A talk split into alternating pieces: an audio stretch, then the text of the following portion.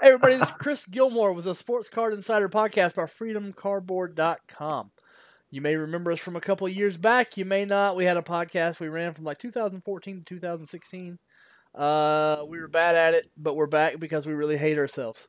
Uh, with me, I have uh, I have my co-owner of FreedomCardboard.com, Tim, and we have a, a new guy we're going to introduce to you. You may have already seen him. It's uh, Jeff Keppinger of the Chicago White Sox, Tampa Bay Devil Rays, uh, Pittsburgh Pirates originally. Uh, my most memorable work with him was with the Cincinnati Reds. Uh, Jeff, you want to take a second to introduce yourself? Yeah, how's it going, everybody? Jeff Keppinger here. He also forgot the San Francisco Giants, Houston Astros, Kansas City Royals, and the New York Mets. Then I was drafted by the Pittsburgh Pirates. Well traveled. That I am. and of course, Tim, you want to tell us who you are? Hello, guys. Tim Al Rashidi. I am the newer owner of FreedomCardboard.com and a lifelong friend of Chris for the last 10 years. Well, it's been longer than 10. It was 2000. like 12, 13. It was 2000. So we're getting, we're like 11 years. Not bad. Yeah, yeah, yeah. I think my wife likes you better than I do. She instantly gravitates. She definitely does, and I like your wife way better than I like you. So uh, everybody does.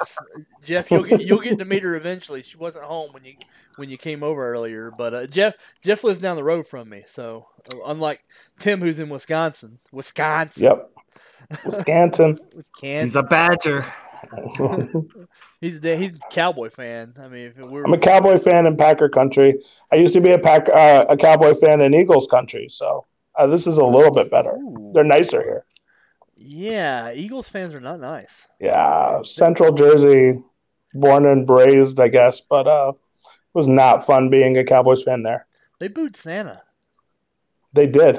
They booed Michael Irvin when he almost broke his neck broke his. Actually, they cheered. I'm sorry, they didn't. They didn't boo. They actually cheered that. so, so no cheesehead for you, huh? No, no, no, no. The problem is they're such nice people that even when they win, they apologize, which is weird for me. Wow. Well, that's u- unique, isn't it? Right? Yep.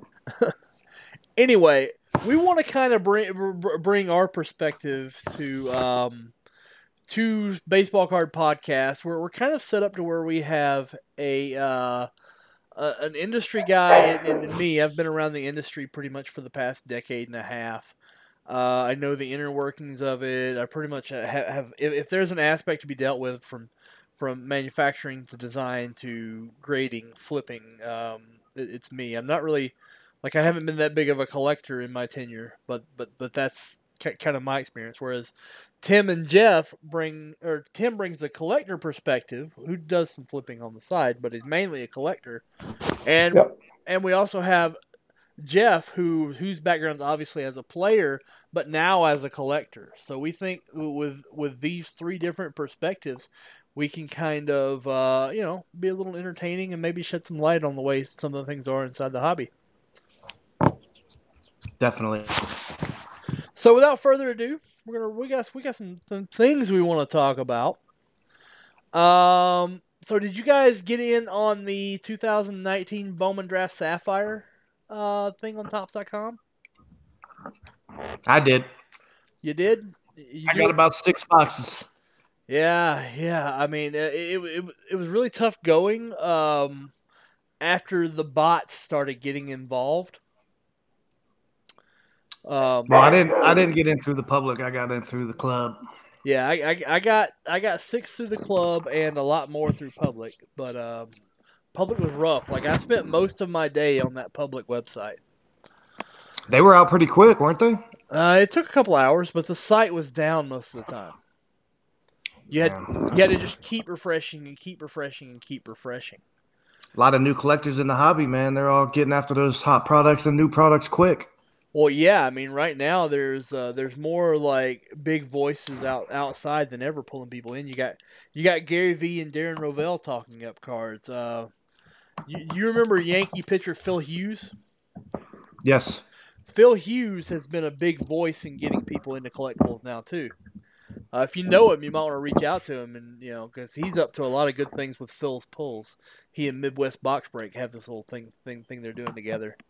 Um, Oh wow. yeah, yeah. Phil is Phil is he's used his social following from his time as a top prospect and his time in the big leagues, the Yankees and Indians, to kind of use that fame inside sports cards. So it's Nice. it's a pretty good roadmap for, for, for someone who wanted to do that. Hint, hint.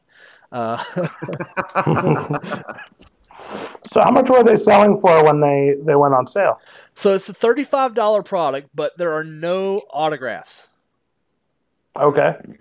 This is all based on the value of sapphire parallels. And if you look at um, boxes, you can see the secondary market pop. They're they're going on eBay for hundred bucks a box. And the Yep. reason they're doing this is because, and I've, I've, I've- I've got an eBay window up here on your screen for you people watching on YouTube. You can see that with our suplex app, we can see what a uh, Fernando Tatis in PSA 10 Sapphire sells for. And if uh, seven seven hundred and ten dollars for a Sapphire base card, you got to think that the the top end guys in Sapphire like like like, Rutschman and uh, are, are, are going to be similar. There's no reason there's no reason that they shouldn't be. Uh, four hundred and fifty dollars for a raw base card Sapphire of Tatis. So yeah, you definitely have to figure when these prospects start to get there. I mean, I think it's going to take a little time though. I mean, that's just the thing for guys like Adley Ra- uh, Rutschman. I think I say say his name Rutschman. Uh, it's got a weird name, the Orioles catcher. But his Bowman Chrome autos outsell Tatis by a pretty wide margin. Yeah, I think that's craziness. It is. It's nuts. so I think I think the uh, thing? Probably has something to do with Baltimore catchers. Remember the last one? Matt you're Yes. So yes. there are 32 cards per box. There are 200 uh, players on the checklist. So 200 divided by 32. I'm, I'm trying to math it out here.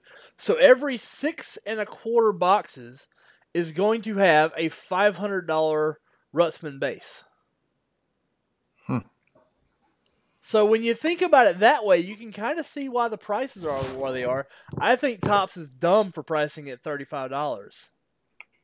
well, I think it has a lot Why, to do though? with no autos.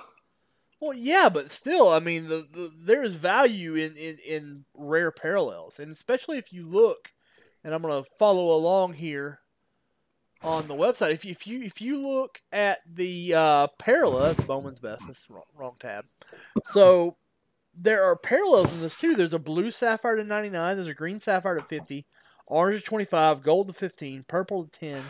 Red sapphire to 5. And what they're calling a Padparadscha. What the? I don't know what para. I don't know what that is.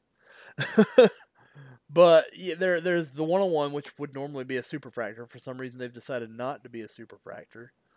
Um, but if you hit one of the if you if you hit just a base card of a big name, like a Rutschman, uh, uh let's see, let me look for other big names in here. Uh, yeah, but you can't you can't compare the value of Tatis, who's already in the big leagues, and expect Rutschman to already have that value immediately. he does though. Well, I think that's going to fade off. I mean, from what I've seen from from the limited time I've been back in this hobby, you know, the, the the products are always hot when they first release, and then the prices drop after the first month. Yeah. Um, if we look at uh,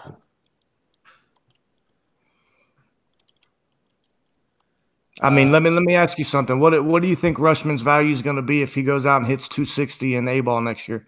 oh, I don't think it's going to be a whole lot at all. I I I, I think it's going to be rough just because he's just because he's a catcher. No doubt. I mean, I, I can't tell you. Catchers don't hold no values. They typically struggle. They're they're they're about equivalent as pitchers. If I could spell Rutschman, I would be doing doing really good right now. I'm gonna search for his first name. It's R it's R U T S C H M A N, I, I believe. So a blue ref- blue refractor of Adley Rutschman just sold for a thousand dollars.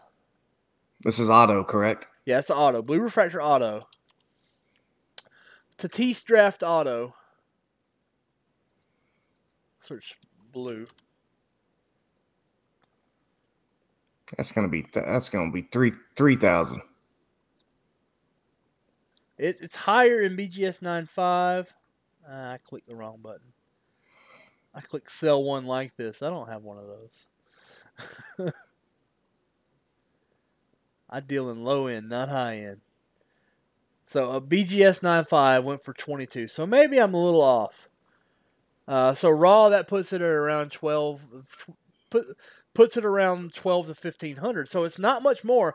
Tatis who has shown he can hit in the big leagues is only 5 600 dollars more than Rutschman. Where are you gonna? Where's where, where where's the card gonna go from there? If you're lucky and catch lightning lightning in the bottle, he's similar hobby to Tatis. But yeah, Well, how many kinda- cards does how many cards does Tatis already have? Well, he has a ton. But I'm looking at their first Bowman draft. But still, like I said, Rutschman's Rutschman's price is gonna drop. So you got to compare it. Wait two months and Yeah. then compare it. I, I agree with you. I absolutely think it's going to drop. I don't think that it can. I don't think that it can hold. Uh, but you got some guys in here like uh, that that are that have good stories. You have other guys in here that are just good buys. Uh, JJ Bleday, uh, the Marlins guy. Um, they are there's some pretty pretty big names in here as far as people from the June draft because this is all primarily June draft. You won't see uh, Tatis, Alonso, and um, uh, Vladimir Guerrero Jr. in this product like you have everything else in the year because it's a draft based product. Let's see. Well, who was the number one pick last year? Oh, it was, it's Ad- Adley Rutschman. Uh, No, no, no, no, no.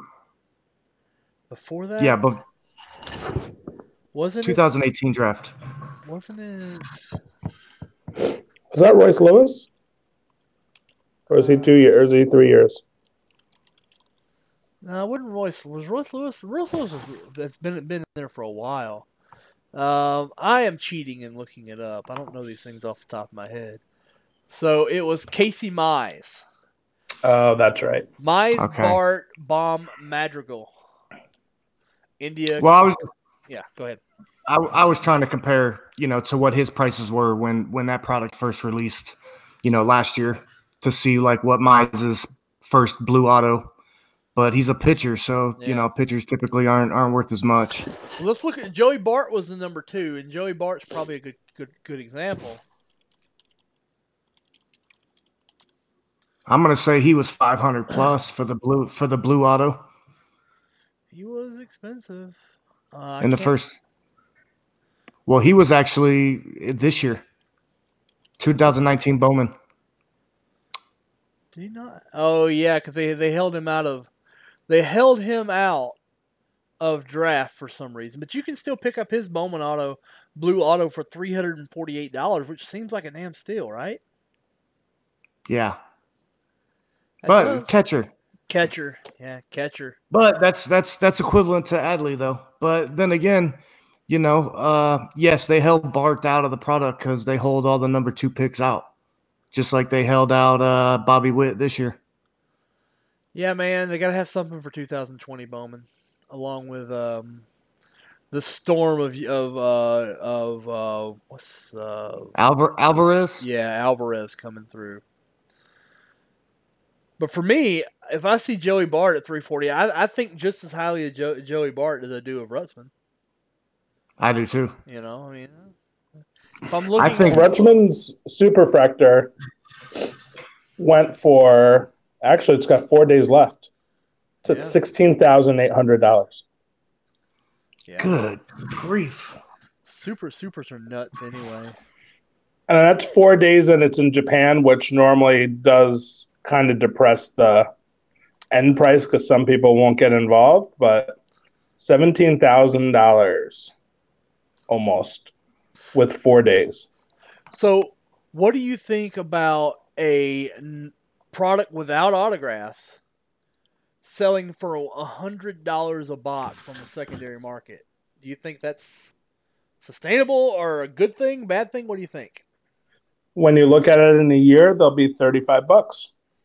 Uh, I don't know about Anybody who's still got those boxes unopened in a year will be selling them for thirty-five bucks. I disagree with that. I firmly disagree.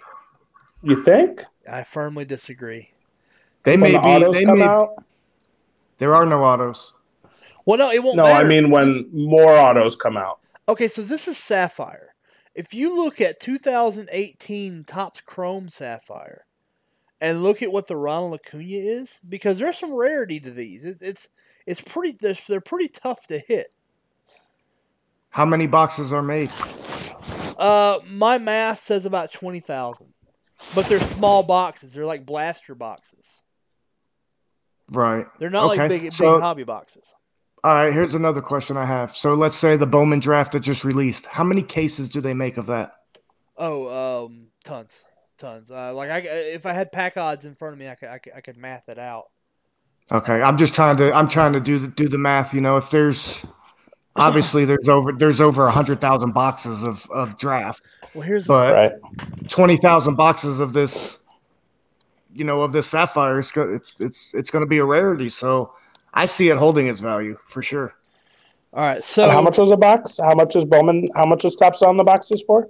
Uh, 35 35. dollars.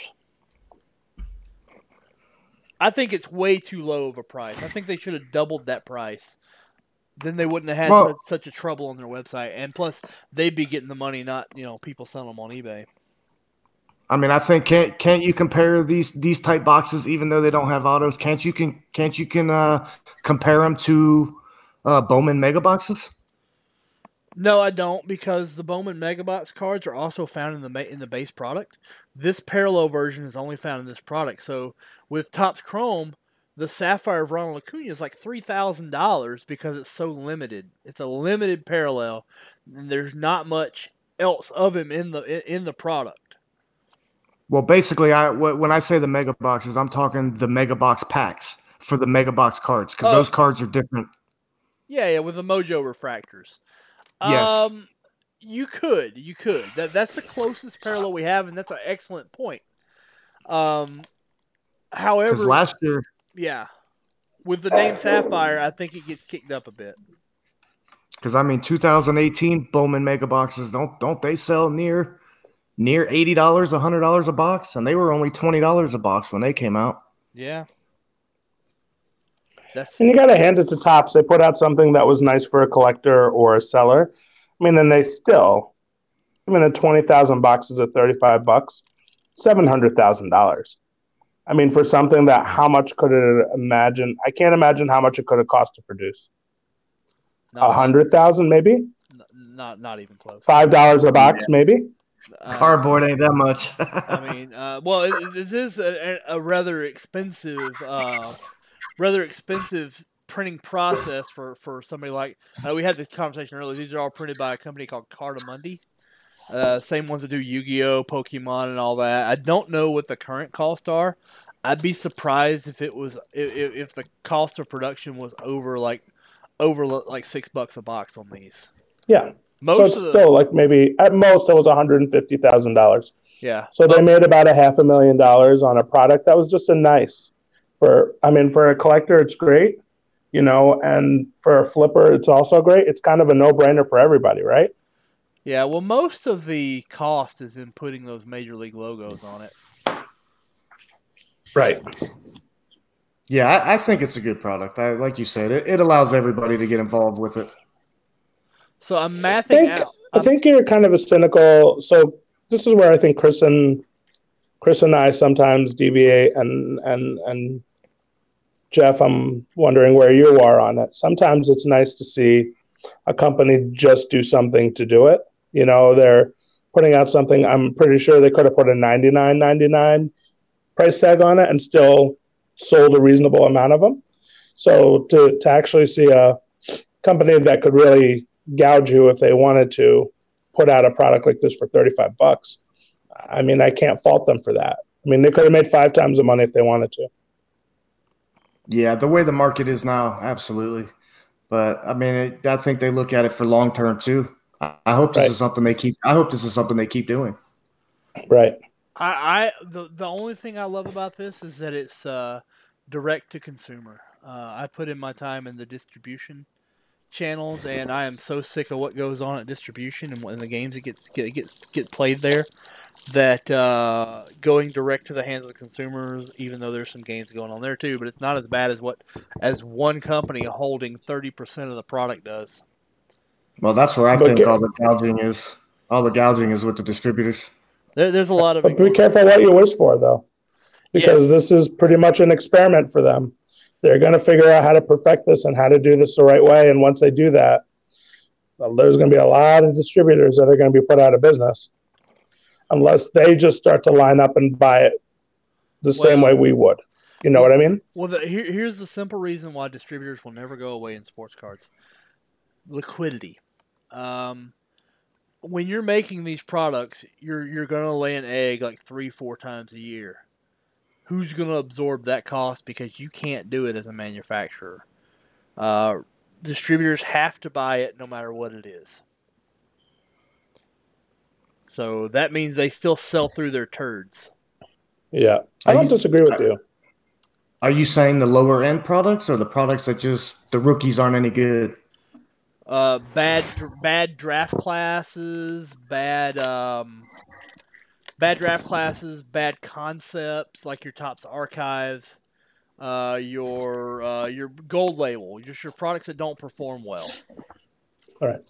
So I'm doing you. I'm doing the math, and I'm, I'm using because I have a box of 2019 Bowman Chrome here in front of me. So I'm so I'm doing the math, and to see how many boxes of this was this was uh, created, it'll kind of give us a baseline for how much of the other products are created too.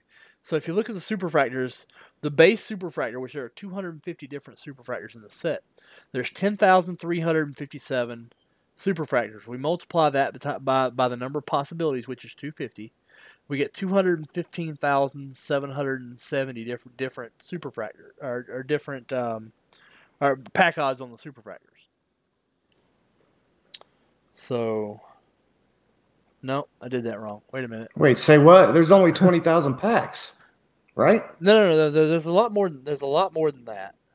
So the superfractor is one in every 10,357 packs. There are 250 superfractors. So that means there will be But Chris, you're talking about regular Chrome. You're not talking about Sapphire, right? No, I'm talking about regular Chrome because I don't have a box of Sapphire in front of me, which has the stated odds on it. Okay, because that's I thought you were talking about Sapphire, which obviously there's one pack per box at 20,000 boxes, so there's only 20,000 packs. Yeah. So there's 250 superfractors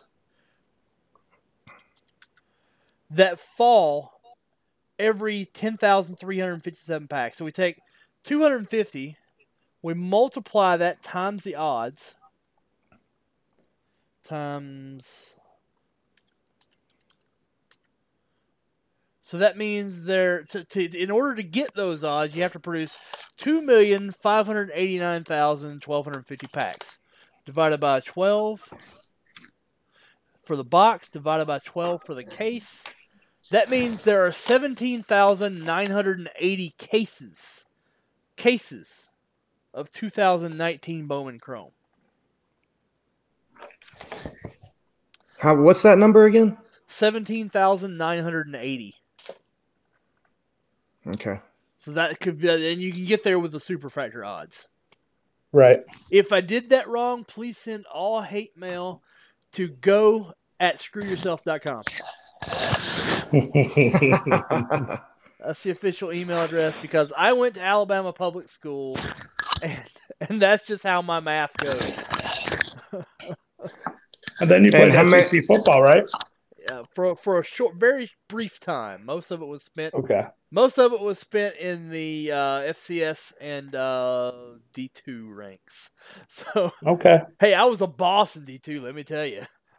And what what did and what did you say the uh, the card number was for the set for Sapphire? What do you mean? Uh, there's 200 cards in Sapphire. But what we don't Okay. know about Sapphires, we don't know the odds that the superfractors fall yet. Once we have that information, we can math that out. My guess is there's going to be around 20,000 boxes. Because it is a Can't sh- imagine how much a super is going to go for. I cannot imagine. Probably about half what the actual draft superfractor goes for. Hmm. Half the non-auto draft supervisor. The real value in Sapphire is the base cards. So you're basically saying one out of every ten boxes, right? Or twenty boxes? Uh, I mean, two to do twenty thousand divided by two hundred and whatever. that's Because there's good only one pack. There's only one pack per box. So I mean, that's that's easy math. Yeah, that's every hundred. That puts every hundred boxes having a superfractor. Oh, there, yeah, there you go. Every hundred boxes, and that's that's actually pretty damn good. Yeah. So I mean, you know, I think that I think people are gonna be happy with this product. I do, I do too. And then you have all the other parallels. These reds are going to look so sharp because sapphire reds, and you saw them in last year's, in, in, in- this year's sapphire. The reds are just popping. Yeah. Bl- The blues are popping. Timmy's going to go nuts buying uh, Bryson Stott blues and reds. I just hit him. I just hit him in orange. Yeah. Ti- Tim's a Oh, Philly- did you really? I did. Like I told you, I'm base in blue. That's all I do. yeah. yeah, blue. That all blue, rhymed. Wow, that was kind of poetic. Basin Blue is sexy. I, what what I like to do with Bowman, I like to try to match team colors if possible. Like on Rutschman, I'd want an orange just because the Orioles. With Braves, I That go would look good. I go red and blue. Ah, I like that. Yeah, like Jeff Keppinger, I want a gold. I want a gold 2004 Bowman draft. Jeff Keppinger, I'm gonna go buy one just to mess with it. I, I might I, wait to buy a gold of me. I, I might have the only one. I got a one on one of me of myself. you got the I got it for like. I got it for three bucks. suckers. yeah. Well, all right. So, do you ever do eBay searches for yourself? Like, do you ever go on and just look and see what's going on? Uh, as far as cards, Yeah, for yourself, just your name. Just go and put uh, Jeff Keppinger. no, no, I don't ever Google my name, but I I I went on to eBay to to buy some cards because I wanted to have some some cards of myself to have for my kids and my grandkids later down the road. Cool. But no, I don't. I I know all my information, so I don't need to go look it look it up. I figured if something crazy's on there, some kind of lie, somebody that I know would tell me about it. it. So I'm looking. Here is yeah. There's some cards out there kept. S- Here's a you gold. can even buy his pants. Oh, here's a gold refractor. Oh, you can buy. You can buy his pants. Gold. You can buy a pair of his pants with the White Sox. Gold refractor. What? 2009, 30 bucks on ComC. Man, that's way overpriced. Oh no. I don't Is know. it a one on one? No, it's number to 50. But Com- Com-. ComC's always ComC's always up there. I know you guys can't see my screen right now, but I'm buying a uh, I'm buying a refractor of uh, Jeff Keppinger from uh, from from Burbank right now. Is it my Bowman first? It is your Bowman first. You're standing there propped up on a chair. Oh, I know. Standing up there on the balls. they have your Chicago White Sox Jeff Keppinger 1983 alternate jersey pants for 69 bucks. So what? Who would Yep. buy pants? with the number seven on it. And they also have a fifty nine ninety nine. You can buy one of your spring training used bats. you haven't seen like pants cards, Jeff? Pants? No. Yeah, there's all sorts of things, man. Um, you mean you didn't ever sell Topps like a jock strap or something? Come on, man. I mean, the the only way I can guess they get those is through the clubbies. The clubbies switch them out, but I mean that's kind of strange because I, I wore the same pants every year. Well, not every year, but I mean all season long. I mean I don't I don't recall them ever switching pants out, but I guess it's a possibility. Yeah. Well, I, I just spent five bucks on a Jeff Keppinger rookie, so. But my purchase history is kind of funny anyway. I got it up on the screen right now. My personal purchase history, and I'm doing it because I got 10x eBay bucks right now. Uh, the last one is uh 550 for a Jeff Keppinger refract 2004 Bowman Chrome refractor from Burbank. Then I have a microwave oven for 77.99 that my wife wanted. Hey, explain something to me because I have I have that same card, but it's a blue one and it says uncirculated on the sticker on the case. What what's the deal with uncirculated cards? Obviously, they don't go out in packs, but do they do that every year to every card? Not every year. They did it back then with a with a product they released later in the year. They kind of uh, it's kind of like a buyback set. So they they they took some cards that they had an overage and made a product called Bowman Originals with it, Huh. and they reinserted them back into packs in, in, in, in a in a one touch with a top seal on it. Is that And basically it was a is, horrible idea. It was is that basically like their version of archives now? It, it, it was kind of a precursor to what archives became, yes. Although most time ar- most archives are new prints. Okay.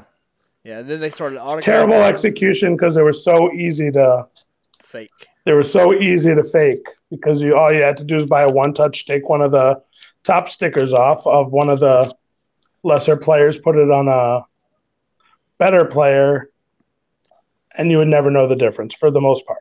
Yeah. Uh, but now they stamp the cards, right? Yep. Yeah, they started stamping them. They started Wow. stamping them. So what what I'm buying right now for just from the past couple days because I got 10x eBay bucks on her now. I bought a Steve Yzerman PSA 9 because I damaged somebody Steve Yzerman in a break. uh, I have a uh, Gla- uh, I'm buying real big into Gleyber Torres updates right now because Gleyber Torres is going to move from second base to shortstop and his value is going to take off with him releasing Didi or getting for Didi no longer being a Yankee. Um, I'm big on him, anyways. yeah. So I was already big on him and thought he was undervalued. Then he got moved to shortcut shortstop, and now I'm all in. Like I'm thousands and thousands in at this point because of that. Uh, But are you just buying update or are you buying others? I'm buying. I'm buying updates. Update. Let me Why ask did you you pick update? What's that? Why did you pick update? Because update is where the new collectors flock to. Because Mike Trout has an update. So did did Gleyber Torres play shortstop in the minor leagues? Yes, he was originally a shortstop. The Cubs had him as a shortstop. But he played there all every season in the minors. Uh, I believe most of the time. I'm anxious to see how he handles that as far as his offensive numbers if they stay the same.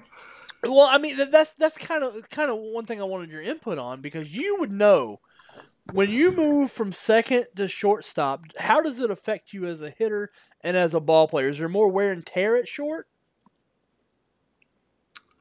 Um, well, there's a more there's more thinking involved at shortstop. Yeah. I mean, you're you're. I mean, you know, second base is about the same. I mean, you're moving regardless, but there, there there's just a little more, a little more head head head and thinking head game involved to to shortstop than there, you know, and you obviously you got to get rid of the ball quicker. You got to field it smoother. You know, you got to throw it harder, and, and that's why I asked if he played in the minor leagues because you know if it's been a while, like he may put a little more of his brain power to to defense, you know, and it it it may hit him a little bit offensively. I you know to me, I grew up playing everywhere in every position, so I was comfortable regardless of where they put me at. But you know, I notice with other people when they do switch positions for some odd reason, it affects their offense, and I couldn't tell you why. But my guess is because they're they're worried about messing up on defense, playing a new position, and it just carries over to the offense. All right, so 2014, 15, and 16 are full minor league minor league uh, seasons, all at shortstop. Then he gets sent to the Yankees in his 2017. He sees 28 games at shortstop, the rest of it at second and third. His 2018, he sees 109 games at second base and 21 at shortstop. 2019 is oh he had some significant time at shortstop last year. Oh, When. Gregorius got hurt. Yep. Yeah, Gregorius got hurt, so he put in some significant time at shortstop, 77 games. So he's already played a lot of major league shortstop. And I wish I could see his splits by position here because he had a phenomenal season last year. Um, 38 homers with a 871 OPS. He's gonna be fine. He's gonna be fine, and that, that's another thing that's got me buying and buying and buying these cards. Uh, another guy I'm buying is uh, Rui ha- Hachimura of the um, Clippers. Well, I don't really care what what, what, what The Wizards, the Wizards. The Wizards. I don't really care what pro, pro basketball team he's on, uh, because the real real reason why I'm buying is well, first off, I think the talent's there. The second off is, and people don't really realize this because he doesn't look like it. He's Japanese, and the international market is buzzes for basketball. And if this guy even looks like he's going to be a be a star, it's going to be Linsanity, Jeremy Linsanity all over again, and I want to be ready for that. Did Jeremy's Lin cards? Did they skyrocket? Oh man, they were thousands and thousands and thousands of dollars for a good month. Get out! Yeah, absolutely. When- Wow. When, that Japanese market in basketball takes off, it explodes in cards, specifically of the Prism line. Well, I knew that. I knew basketball was big overseas. You Yeah. know, so I, I actually like basketball cards better than football cards for that purpose. So one of the best deals I think in in basketball cards period is one I have up on the screen right now. It's the Panini Prism Fast Break uh, Silver Disco with the alt image with him standing up. Those are those are a lot rarer than the other ones, and you can snag them for sixty five dollars right now. Wait, his card? Yeah, you can snag that version, the silver disco for sixty five. Hell, you can snag like like if, if you if you look at my purchase history, I also snagged the same day a silver, and you know if you look at a silver of Luka Doncic, it's approaching a thousand dollars, and I was able to get the sil- silver for eighty two ninety four all in. So I'm I'm holding up I'm holding about ten silvers right now. Didn't didn't those uh those fast break? Didn't last year's with Luka Doncic rookie? Didn't Panini sell those on their site direct? Uh, I don't know. I didn't. I didn't follow it last year. Like, what made me get into the get into it this year was the fact that uh, this rookie class is so deep. So I get Zion hooked me in, and then I started reading on Morant and Hachimura, and I'm like, yeah, I should really get in on this. Well, I, I know I bought some boxes direct from Panini, and I was looking for those for this year, but now I see that they're already out, but they were never on Panini site, so it, I guess they're they, they switched up on how they're selling them. Yeah, that, I mean, that, yeah, they were I haven't packs. seen those for sale. So let's. There are multiple versions of this product. You have the Target, you have the Walmart, you have the Fanatics boxes. And the Fanatics boxes have their own have their own specialty insert. Let me uh let me take a look at, at what's in the Fanatics box. First off, they were thirty nine ninety nine directly from Fanatics, and now you can't touch them for over for under hundred and twenty. Yeah, I'm going to disagree with you on Hachimura why? because Jeremy Lin was just a completely unknown commodity who just basically had two months out of his mind. Hachimura was a high draft pick, so I don't. It's not going to be the same explosion because people are doing exactly what you're doing. Where Jeremy Lin, people just had him like you. I remember you had a card up where like it had been ripped into four pieces or almost, and you wanted to put it on eBay. So I will say respectfully that I disagree with your assessment in the fact that he's not an unknown commodity the way Jeremy Lin was. Yeah, I, I can see that, but if you look at NBA media and what's going on with these rookies, uh, with Zion out, all the focus as far as on court press, the media Mhm. court, like he's got his own like media entourage right now. He does. But I think people were the, the Japanese market was buying them when they came out just because of how high of a pick he was. If the Japanese You're going to run into it. He's going to have to play out of his mind for him to reach what you're looking for. well, that's they all have to play out of their mind for for, for them to reach what you're looking for. That's the case. Well, Zion just has to put up 20 and 10, and Yeah. he's fine.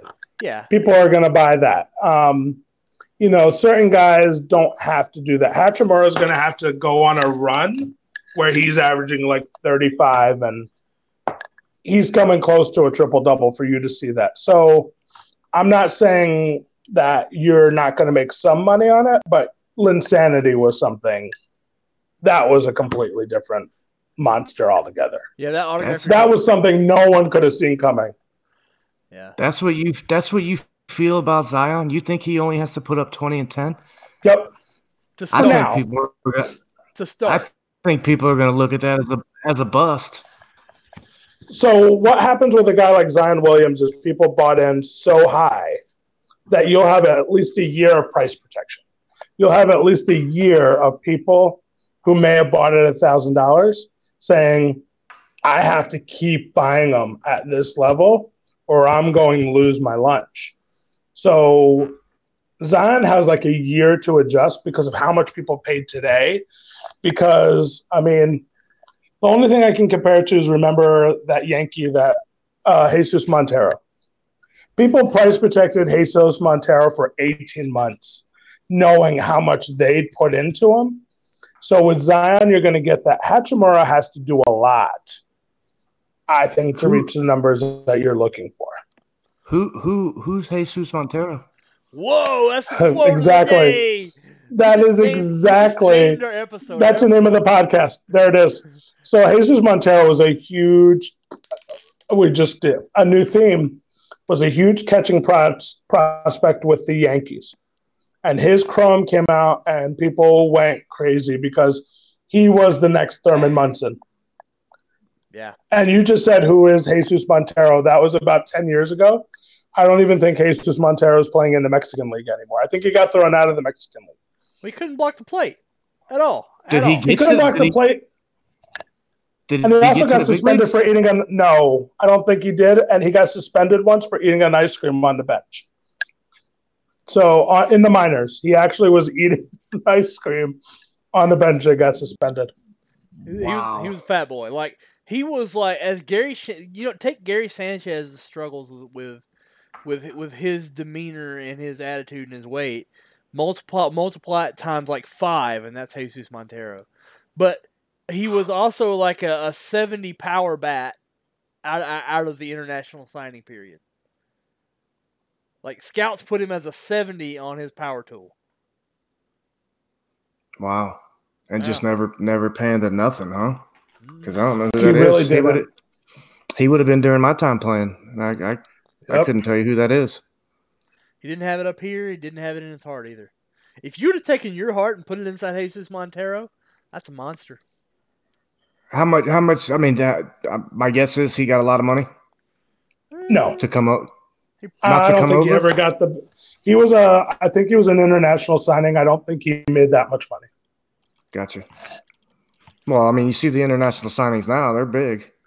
Oh, for yeah, We have a way to. that's a lot to pay a sixteen-year-old. Jesus Montero did play in the majors. He played. Oh, a he total, did? He, he played a total of 226 games over five years with the Yankees and the Mariners. Uh, contract stats. Yeah, he made like his his high pay was 500 grand. I don't know what his internet international signing bonus was, but I do know that here was my and, and we we used to have another another partner named named Wes Yee. We picked the same strategy on Jesus Montero cards. So Jesus Montero was a redemption card in draft. Back then, people used to shy away from redemption cards because a lot of them just would never get signed. So we talked to an inside man at Topps. I'm not going to reveal his name because he will find me and he will murder me, uh, Liam Neeson style. I'm taken. and uh, he said, "Hey, Jesus is almost done signing these cards." So Wes and I ran out and bought all the redemptions we can at thirty bucks. Base card redemption. Back then, thirty bucks was an expensive Chrome Auto. By the way, this is a different time. So we went and we stockpiled these. We waited for them. To, we redeemed them, and when they came back, we instantly took a thirty dollar Chrome redemption and got ninety for it, just instantly, just because they were live now. So we didn't need him to hit a lick. So I made a lot of money off Montero. Like there, there is a strategy for anything.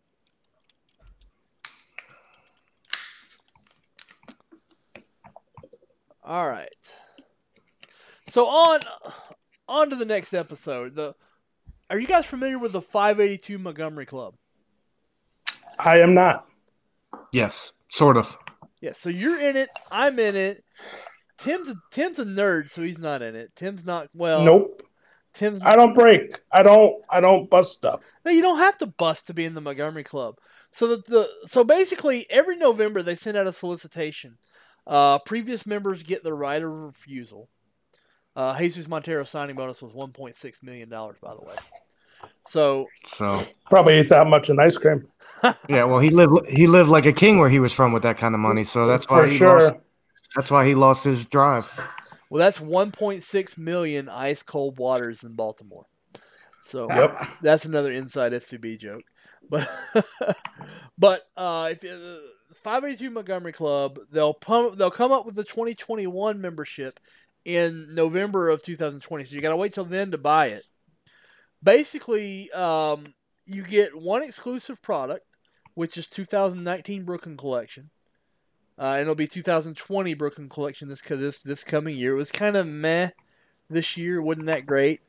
But you get a uh, you you get a gift card gift set, which looks like it, it's, it's these red borders bordered cards you're seeing, uh, with one autograph in the set, and I've just pulled up um the Max Muncy on the screen, which is which was my autograph and mine, and you get a base set with uh with, with all the good you know rookie year players. Like you get a Tatis, you get a you get a Alonso, you get a Vlad, and uh, they're kind of the, the, they're they're not that common because only the the Montgomery people, only the people willing to put down two hundred and fifty dollars for a membership get a copy. And uh, I I think the base cards sell really well when they're graded, but you all you get that twenty card set. You also get a twenty sticker set for the Topps sticker program. Uh, There's another 20 card members vote set with an autograph that comes out in the spring. Basically, like every quarter, you get a free set with with, with a free item. Uh, the big item is a, a, a special complete set of series one and two, which has the five the, the five day two Montgomery stamp in the bottom corner, and uh, those those are those are pretty expensive cards out of it. Uh, all this for two hundred and fifty dollars. But the big thing is, you get exclusive pre-sale access to online exclusives. Like I was able to get Sapphire, I'll be able to get Ginter X, I'll be able to get archive snapshots, and you'll have you won't have to fight the rush, you won't have to fight the bots to get it. In my opinion, this is the best two hundred and fifty dollars in sports cards you can spend. So I agree. so Jeff, you've been using yours, and this is your first year to have it. What do you think of it?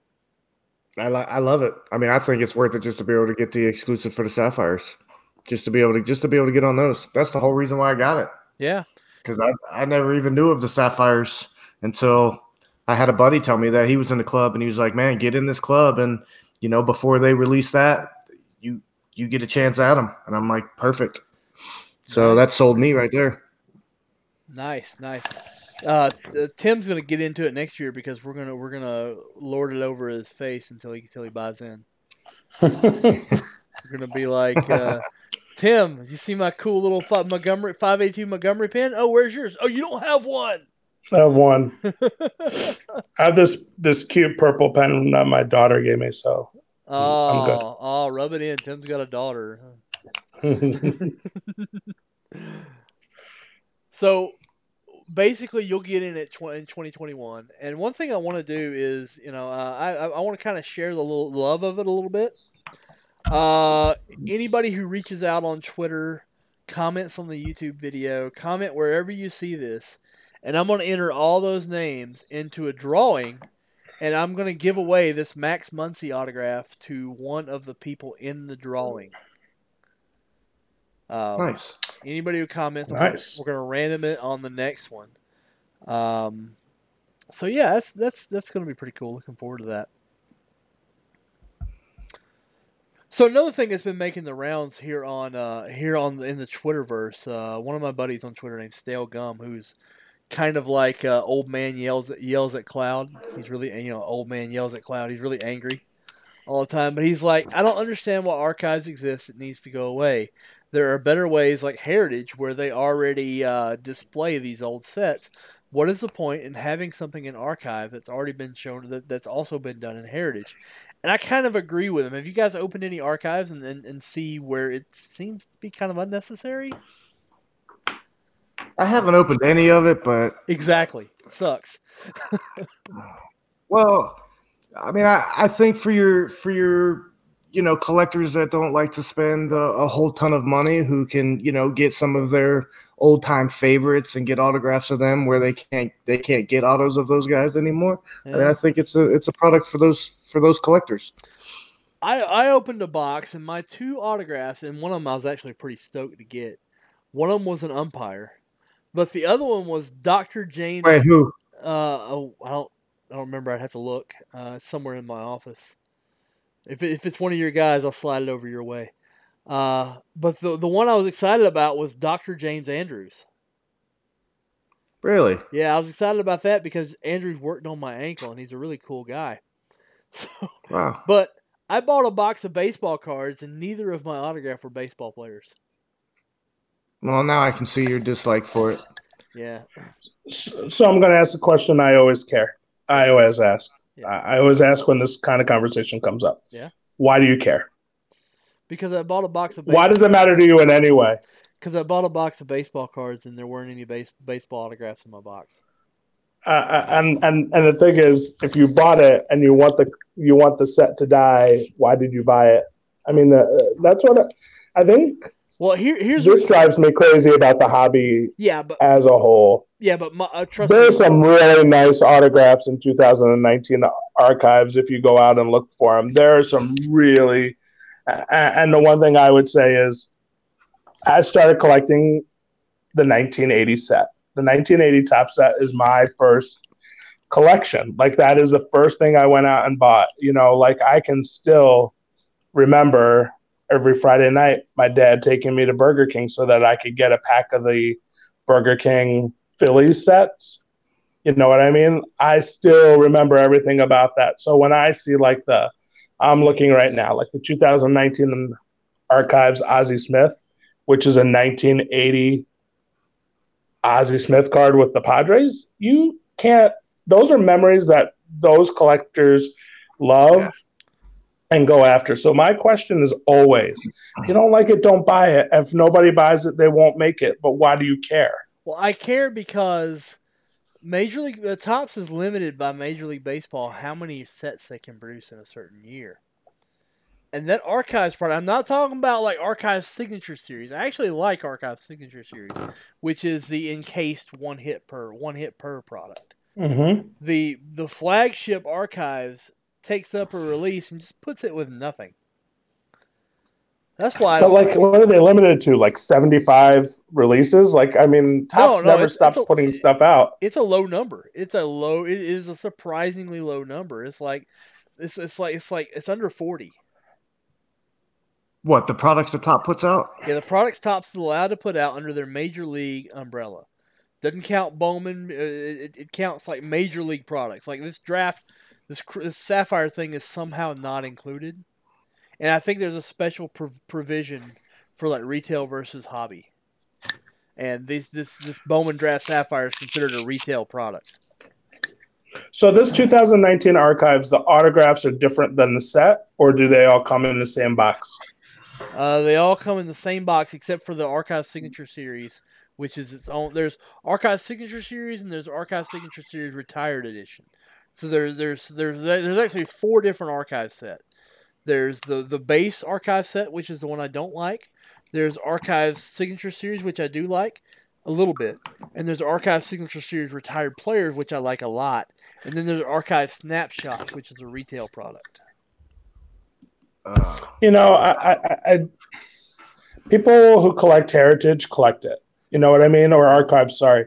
People collect it collect it, and they collect it rapidly. They go out and they try to complete the set. It's an old school type of of of release. It's not made for everybody, but just in the same way, Topps Series One and the ones you get in Walmart and the the one that's full of all base isn't for everybody. I just I always get it always gets dicey when people who are just kind of snobbish about baseball card collecting Um, start going after a set that people who aren't them really enjoy. Topps wouldn't make it if somebody wasn't buying it and people weren't filling these sets. And that's always been my thing is that there's, it, it just has to get to a point where you got to leave it alone.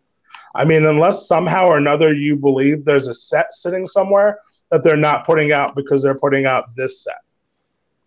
Well, that that is the crux of my argument. I think, I think if they took and replaced the base archives with something better, everybody would win. Yeah, but it's just it's kind of like the complaints of the old man who shakes his fist because people are loud walking past his house is all I see with this one. Is that that that is what the complaint is? I just don't like it, so I don't want them to make it anymore. I mean, I, I think they put out enough good product that I, I'm with Tim. I, I really don't think it matters. I think it's cool. I think the autograph series is really cool. All right, I see how you guys are going to be. I'm going to make these questions hard now. No, I'm kidding. I, I see the point, but you know what? The people who I normally see complaining about this stuff are also complaining that they opened a box and it didn't have a five hundred dollar auto in it. If Oh, you don't, no. if you want the five hundred dollar auto, go buy it. Oh no, I This don't. isn't the set for you. This isn't made for you. I don't play that game. No, I understand variants, but I would have rather had like a uh, Pokey Reese auto than, than, than autos of people that aren't baseball players. Hey, why you gonna you. laugh at Pokey Reese? Pokey Reese was good. The the thing is, you know what you might get when you buy it because the checklist isn't vague, right? Uh, Like you know, there's going to be a James Andrew card in there, or there's Yeah. going to be an agent card, or some random collector card in there. That is Yeah. what makes that set what it is. Well, that's why I don't buy Allen and Ginter, but I think Allen and Ginter's fine. I just think they do enough of this stuff in other sets, like Allen and Ginter, um, like Archives. I, I- I don't get it. I don't get why Archives is there when Heritage is a thing, and Heritage Heritage basically does the same thing in reliving the history of the set. And when you open a box of that archive, they have like a mishmash of four different years of cards in there, and they all look different. Like the first three And some cards of them are like beautiful. Yeah, but there's Yeah. no there's no con- continuity to the set at all because it's just a hodgepodge of different year designs. It just looks dumb. And I think the best part of it is that there are collectors that actively go after each one of those sets or focus on one of those sets. And and and that's the thing is that I'm you got to remember and and Chris you remember this and I I I never forget it cuz we went like 3 or 4 years and heard Topps speak. Topps does not care about the market at all. They No. care what they can what they can create and produce and what their distributors can move. Yeah. That is all they care about. They could not give a rat's behind Mm. if the card coming out of a thirty dollars set, a thirty dollar pack sells for five bucks. They don't care. They've told you that before. If you don't like it, don't buy that box. That's what they say all Correct. the time. And Tim, I gotta apologize because about a minute ago I put the word "fail" on your forehead here, and now got now with that, that is fine. with that very intelligent comment, I have to take it off. That is, uh, you can put whatever you want. The thing is, I just remember sitting there and really admiring Topps for the fact that they say, we do not care about the secondary market. We make our products for distributors to be able to move it and for collectors to be able to buy it. So if you're buying it because you want the $500 Mike Trout auto, that's on you. Yeah, Put your $500 and buy a Mike Trout auto in the secondary market, you, you which remember, Topps doesn't care about at all. You remember who said that, right? Clay, right? No, it was Mark Sapir that said that. Oh, that's right. And you remember, that's who, right. you know That's who's right. not with the company anymore. him. Yeah, But I don't think that. But I don't think that philosophy's changed. I don't think so either. They don't care about the secondary market. No, because from from from real on to Clay, everybody echoed that statement, and I heard Susan say it years down the road when she was there. Susan's not with Topps anymore, so I'm Right. Gonna be But interesting. it's a legitimate thing. They create something, they distribute something, people buy it. Topps is done once your distributor has bought it, and they'll also go back and buy things when they're crappy. They'll buy them back, right? They will From Uh, some of their well, from some of their distributors, if they're stuck with product, no, they try to make that right. no, I don't, I don't think it's ever gotten that bad. If it, like the worst it's been is 2010 when the pack still had the uh, lubricant dust inside it. Uh, 2010 right. Bowman Chrome. You remember you opened the pack and it felt like it had cocaine in it. Uh, what that is, that's like a little talc powder they put in between the roller sheets of chrome because these sheets have to slide over the top of each other And uh, Right. if, if they don't put enough talc, you'll start seeing these roller marks. That's where they're not actually roller marks. They're the, they're the chrome sheets sliding across each other as they're coming down the press. There has to be that little fine layer of pla- talc that's supposed to get Right. blo- blown off before it gets inserted in packs. But if you crank up the presses, guess what you don't have time to do? You no longer have time to make sure all that powder gets blown away. That's Yep. why. That's why. Anytime you see a lot of roller marks, anytime you see that white powder, it's because they cranked up their production press at Cartamundi. Yep. E- everything can be can, can be contributed to time. Every error, like what's going on with Prism right now, Prism basketball tells me that it's over overproduced because there's a centering problem, there's a cut problem, there's a wrong back problem. That means that somebody was rushing this stuff through because they knew they had to make a ton of it. Yep. When you see a well produced set like last year's Prizm, look at last year's Prizm basketball. It is immaculately produced. That's because they didn't make a whole lot, and Cartamundi had time to push it through their system. If Cartamundi even, I'm assuming Carda, Cartamundi made it. There's a few other companies that make it, like Graphic Converting and Allen Allen Texans will do some of them. It's just there's all sorts of different printing companies they can use. Most of it's Cartamundi though.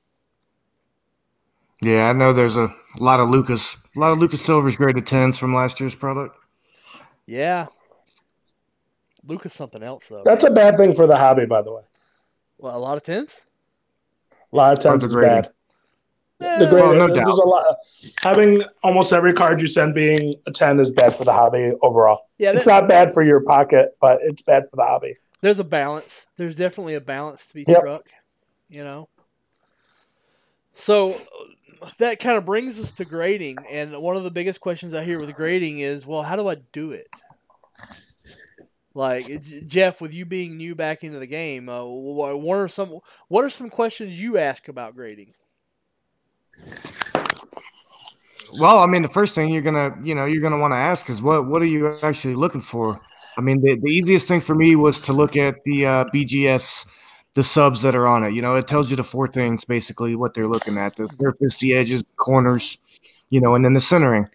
So, you know, and, and then I, I'm in a lot of card groups as well, and to me, I mean, I, I think sending it to somebody that that has the knowledge, you know, to to wipe down a card for me or to mm-hmm. or to you know to tell me if it's even worth grading because Sure. some things may look centered to me but then they're actually not. Or you know edges like edges kind of are hard to to determine you know what's what's what. Like you know obviously a lot of cards have some whiting on corners. So what what grade does that give how much does that take off Yeah, you know because if it's i mean i'm pretty sure like well i mean how, how does it go if if you get one subgrade that's you know let's say an eight then the card can't grade over a certain number it can't grade. Oh, it, it can't grade over one full number up from its minimum subgrade. So if a card right so you goes- could have a, an 8 10 10 10 all you can get is a 9 Correct. That's that's in B- that's- BGS. PSA hi- Yeah, hides tough. PSA hides their system. but you got to figure that they go off of the same things Yeah. They might, but the the one thing I'll say about BGS, and I've man, and Eric was the first one who started that, but now it's pretty much if you send your cards to BGS and you come back with nine centering, you might as well not even try to sell it. You might as well just leave it where you have it. Because even if you get a nine centering with two 10 subs and a 9.5, that nine centering is going to cost you 30% at least. Yeah. People don't buy nine centering on on BGS cards. That's why you have a lot of people who've now switched over to PSA just because they're not putting subs on there. And um, I mean, for me, if I'm grading non-auto cards, I think PSA is the move. Um, if I'm grading vintage, there's no doubt PSA is the move. Um, the only thing I'll say about PS and PSA and vintage is they do, I think, in my opinion, protect their registry in some cases. Yeah.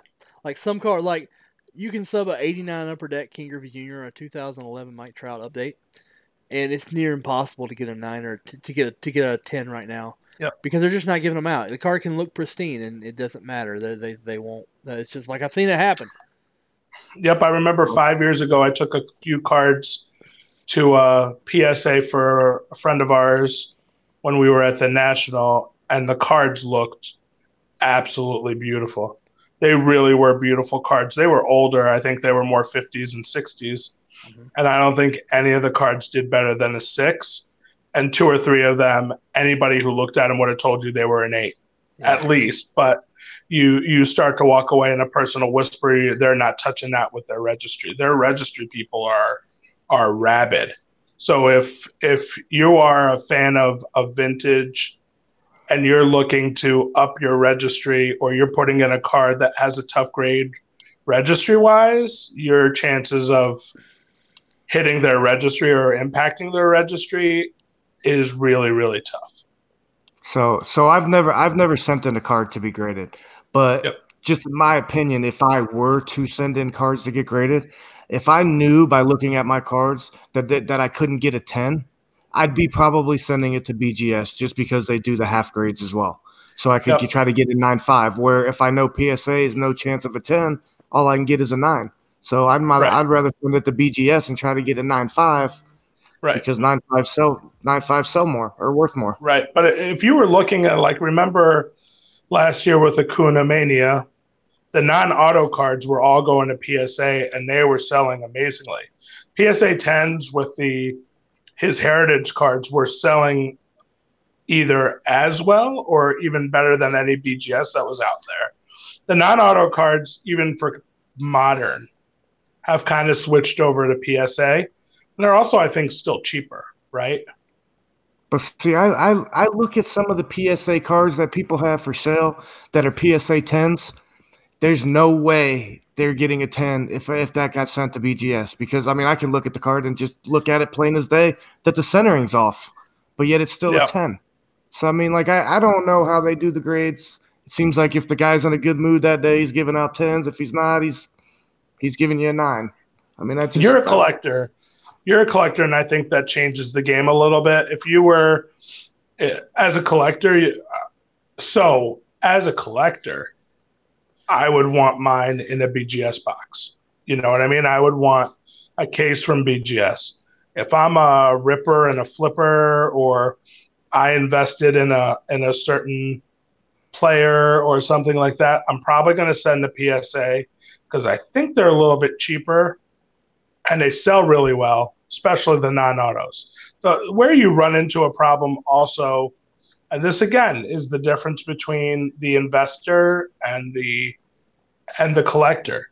You know, the BGS grades, especially on autos, on certain modern players, they have no mercy.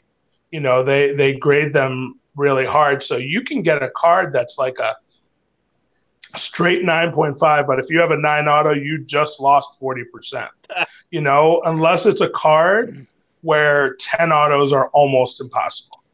And there aren't a lot of those cards. Right, but you, I mean, okay, so uh, can't you basically look at the auto before you send it in, and, and can't you tell BGS not to grade the auto? Nope. Oh, no. they grade it no matter what. Well, you they'll they'll grade the auto and put it on the back, right? No, it goes on the front to the right hand side, but if it has an auto, you have to pay the dollar for them to grade the auto.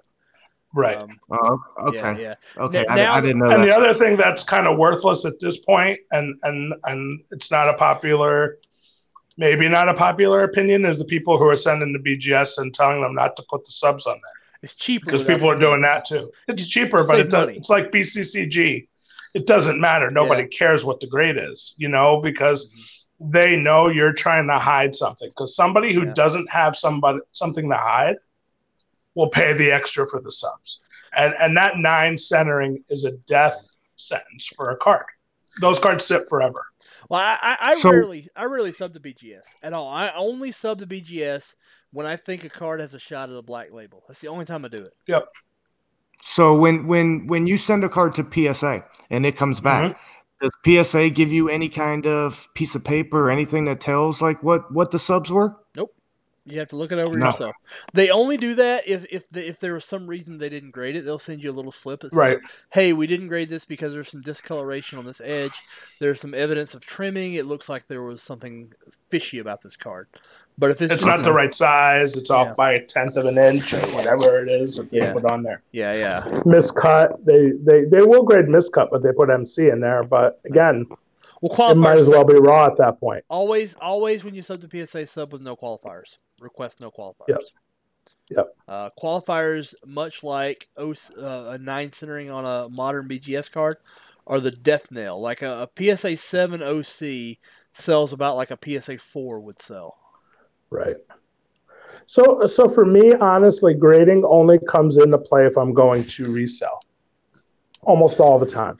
I mean, So um, so for me, like my collection, and maybe we can get into that a little bit, is like I love the slabbed, the PSA slab Perez-Steele autos, or like the old vintage photographs that are signed. I mean, I, I, those are those are the things that are in my personal collection, like you know the Mickey Mantle, Perez-Steele, and Joe, Joe DiMaggio and things like that. And then the other part of my collection is like vintage game used, which are two things that like vintage game used I don't need graded because I'm buying the patch and that's what I care about.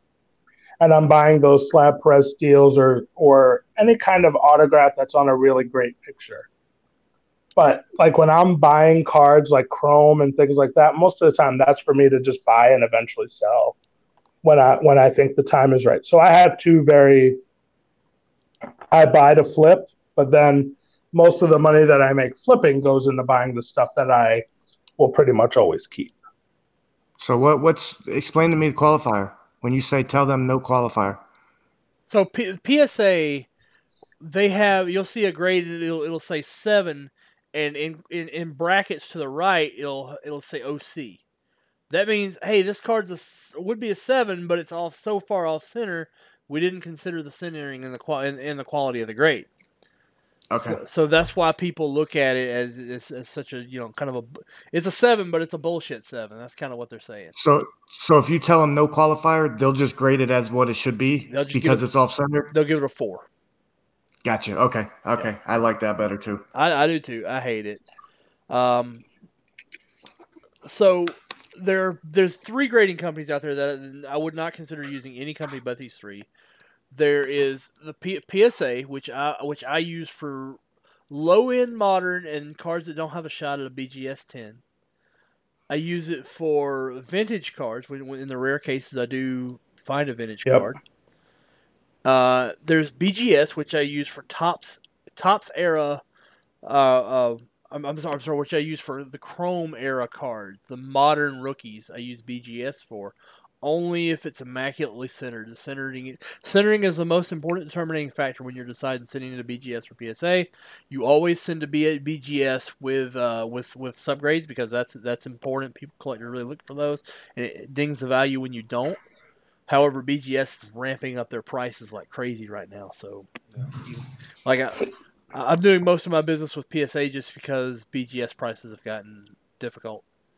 Um, What are you paying through PSA? well, I, I really don't like to talk about what I'm paying through PSA, but uh, On average, what would the average consumer pay to go through PSA uh, for- on, like you said, a low to mid end non-autoed card? So Modern. for so PSA does slide the price of their submissions with the slice of the car price of the card. Pretty much under two hundred fifty dollars, two hundred fifty dollars slab value per card. You can get done with their bulk service. Their bulk service is anywhere from forty five days in the low end. I think the highest estimate I've seen has been 40, is seventy one days. I've gotten them back in twenty days before t- too, though. So it's really just a crapshoot. Um, long times, long times. Uh, you can get that service for ten bucks a card. Okay, BGS. that's non-auto, right? That, they don't care about auto. They don't do auto grades. Okay, So BGS right now it's around twenty. If you're just a dude, Wow. yeah, it's double if you're just a dude. Now, there are some people who have corporate deals. They like like we used to have one for Freedom Cardboard, but we didn't maintain it, so we lost it. Uh, however, I could get it back anytime if you want, Tim. Hint, hint, hint, hint, hint. So um, that's kind of how that runs. Uh, nowadays, another problem with that is that you have to sign up for the PSA Collectors Club, which is another $150 a year. So if you're a low volume submitter, it gets really expensive. And by the way, that Yep. ten dollars you have to sub hundred cards at a time to get that. Wow. So people are using these submitters, these bulk submitters. They're going through like Jared Landris of GenMint.cards. They're going through Iron Sports Rob Valenti. They're going through uh, Filth Bu- filthbombbreaks.com, a guy named Stephen Michael, who I really think really highly of. Uh, and Stephen uh, uh, has the has another service. I'll, I'll just bring it up on bring up his website real quick uh, because I built his website, so I really like it. So let me let me ask you then. Let's say like when you said you can submit your cards to somebody, right? What what if like a hundred people give that guy cards and they all have the same card? Okay, so here's what they they'll do. They will take the cards and they will they will they will lay them out. So go, okay, here's this guy's cards. and This guy submitted the same thing. So they'll put theirs under a different sub number, and they'll break out the different sub numbers, and they will they will they will um, they will they will record whose cards are in what sub number. So if you if you look at Filth Bomb, Filth Bomb here has PSA uh, uh, Filth Bomb breaks PSA submission service. He has it for ten bucks, which is the same as what you can walk up to. He gets a discount, and there's where his market is, margin is. So you can actually go through him at the same price you can go through uh, PSA for.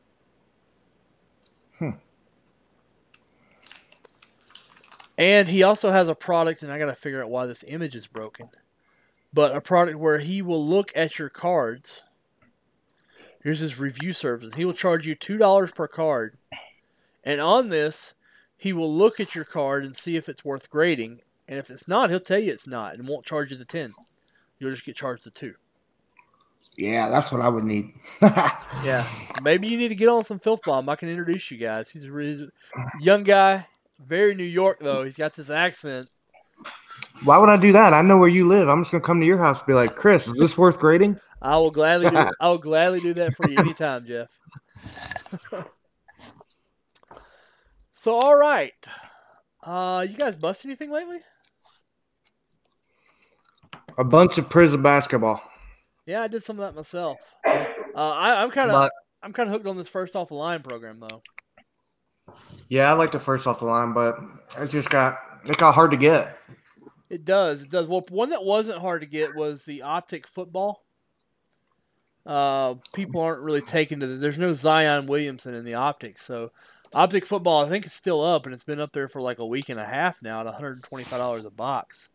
So They still have it on there. They, they haven't sold out on them. no, they have not sold out of football, optic football, which is crazy because it's a good product. So I love optic. Yeah, it's if you go to paniniamerica.com, you can you can buy all you want right now. So I bought a couple boxes. I still have one sealed that I'm going to do on Vintage Breaks this weekend. Uh, I'm also breaking for Vintage Breaks these days, but I busted one and I wanted to kind of share the results. Uh, let's see. Here we go. So we had our uh, the, the, there's these uh, blue star cards with uh, it's kind of a blue refractor. The base cards are numbered to 25, and it's got this really nice star pattern that you really can't see in the scans a whole lot. But I had an Aaron Donald to 25. Let me see if I can show it on my, my camera. It's got this really nice blue stars pattern to it, numbered to 25. Uh, I hit a orange of Tyree Jackson, numbered to 50. Um, Tyree hasn't done a lot because he's playing behind a pretty impressive quarterback in Kyle Allen in Buffalo, but he's got a lot of he's got a lot of talent. Uh, from Buffalo University, playing for you know the Buffalo Bills. Uh, big six foot seven, two hundred and forty nine pound hoss. So he's got a body like Cam Newton, and he's a physical specimen. He can run, he can throw. but he he may not ever get the chance to play quarterback. It doesn't always matter. And my hit was a Blue Stars DK Metcalf. DK kind of stands. He's a stud. he is man. The D, He's a beast. DK does not stand for Donkey Kong, and I'm disappointed that his mom didn't name him Donkey Kong. You know, um, yeah, it's a little OC, but I'm glad to have it. It's like it's a guy I'm really excited about. Uh, Ole Miss guy, even though I'm not really an Ole Miss fan, I do have some fond memories. So there we go. I hate football. But you're I wearing. hate football cards. It's hard to make money on football cards. well, that's not all about making money. Like I watch a lot of. Well, no, I'm saying if I'm busting, if I'm if I'm breaking, I'm Yeah. breaking because I want to find something that I'm going to sell. But if I'm looking at football cards, are really really hard to make money on. Yeah. If I'm a collector, that's one thing, but to to to bust it to make money is not super easy. That's very true. Wide receivers very rarely get any love.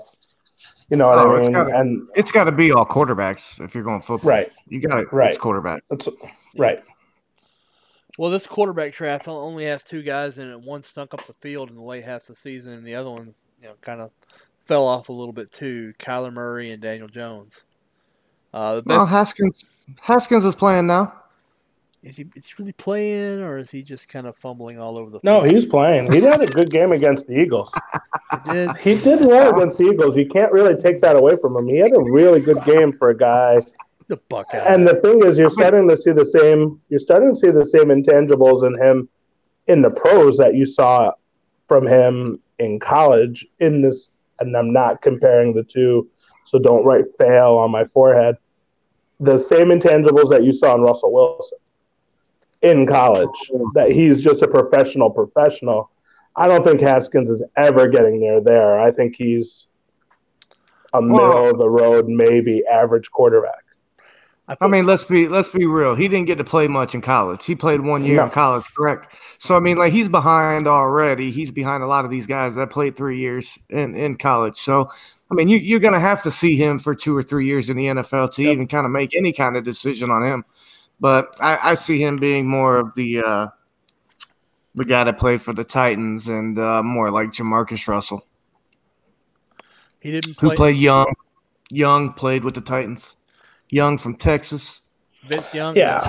He didn't. He didn't play much. So the two things about Young though, but Young and and uh, so the one thing I'll say about him and Jamarcus Russell is there was just an issue with their engines. I don't think you have that with Haskins. He's actually got an engine. Yeah, Young had uh, Vince Young and uh, Jesus Montero had similar, or Jamarcus Russell had Correct. had they liked similar- ice cream. Yeah, they had similar habits. to be fair, I love You know, ice cream too, but And I think I think Chris, believe it or not, might have been the first person to kind of use that word with me on a fairly regular basis, which was, you know, you have to look at the their their motors yeah, if you're going to figure out how good they're going to be because you can be any kind of physical beast that you want to if you don't have the motor for it you're you're not going anywhere i mean that's why you know as much as i hate them like you look at the not the i hate the bosa brothers but they both have they both have engines they both got you know it. what I mean? and then you look Yeah, at TJ Watt and JJ Watt, and those two boys have engines. And and and the thing is, or motors wasn't engines; it was motors. Motors. The the motors that they have, like TJ Watt, is not necessarily what you look at as a physically imposing beast of a player. Yeah, He just has a a, a desire to him that's that's different. But when I looked at Russell and Young and even Bear, uh, who was the guy for the Redskins? Ryan Kerrigan. Haskins? Ryan Kerrigan. RG three. No, the, the RG three, and Yeah. and then you know like your Jeff Georges of the world, going back a little more, they just didn't seem to ever have the desire to want to be really good at what they did.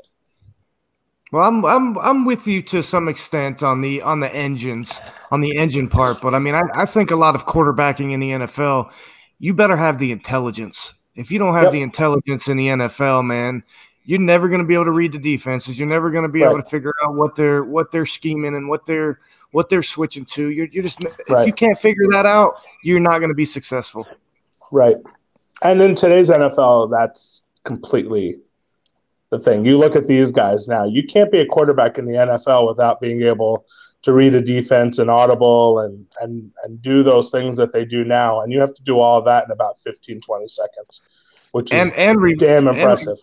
And remember your own playbook on top Right. of that.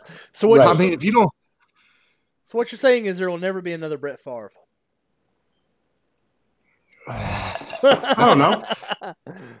I mean, I mean, there, there's still that somewhere. I mean, Yeah, I mean, I can see there being another gunslinger, man. That just just goes out there and, and, and tries to read the field and just tries to just tries to you know you use their strong arm and fit it in tight windows. I mean, Brett Favre, eh, I, I, I, there won't be another Brett Favre. There may be some somebody similar, so they might have some similarities, but Brett Brett Favre, he's one of a kind in, in my in my yeah. opinion. Gunslinger. I mean, I well, look I mean, at Philip Rivers as almost being the same, right? Philip Rivers is kind of gunslinger too. I don't know, man. I think Rivers is more Rivers is more intelligent than people give him credit for. Yeah, I, I believe he's he's intelligent because I mean, man, he ain't he's got a funky delivery. His arm ain't. Yep.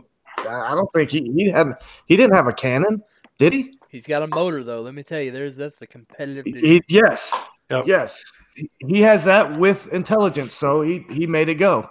He made it work because I mean I he didn't have an arm. Uh, he's probably the best guy. I think the best quarterback that's ever you know played that really had didn't have much physical aspect to his game. Yeah, but was successful. It was a shame. It's a shame they've never been able to put a team around them. Auburn told him no. Alabama told him no. LSU told him no. Tennessee told him no. NC State was one of the few yeses he had because he just didn't have that arm. But uh, I mean, what do you think? What do you think was wrong with his team last year? I mean, they had a great, great defense. I mean, just you said they didn't have put a team around him. I mean, his team last year was good.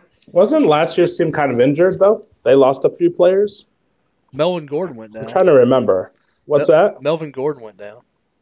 He was hurt. I mean, I mean, uh, I, I look at him and, and and I will tell you one thing: Philip Rivers, for all the things I love about him, also can be his own worst enemy. He makes some really bad decisions as well. But I don't know.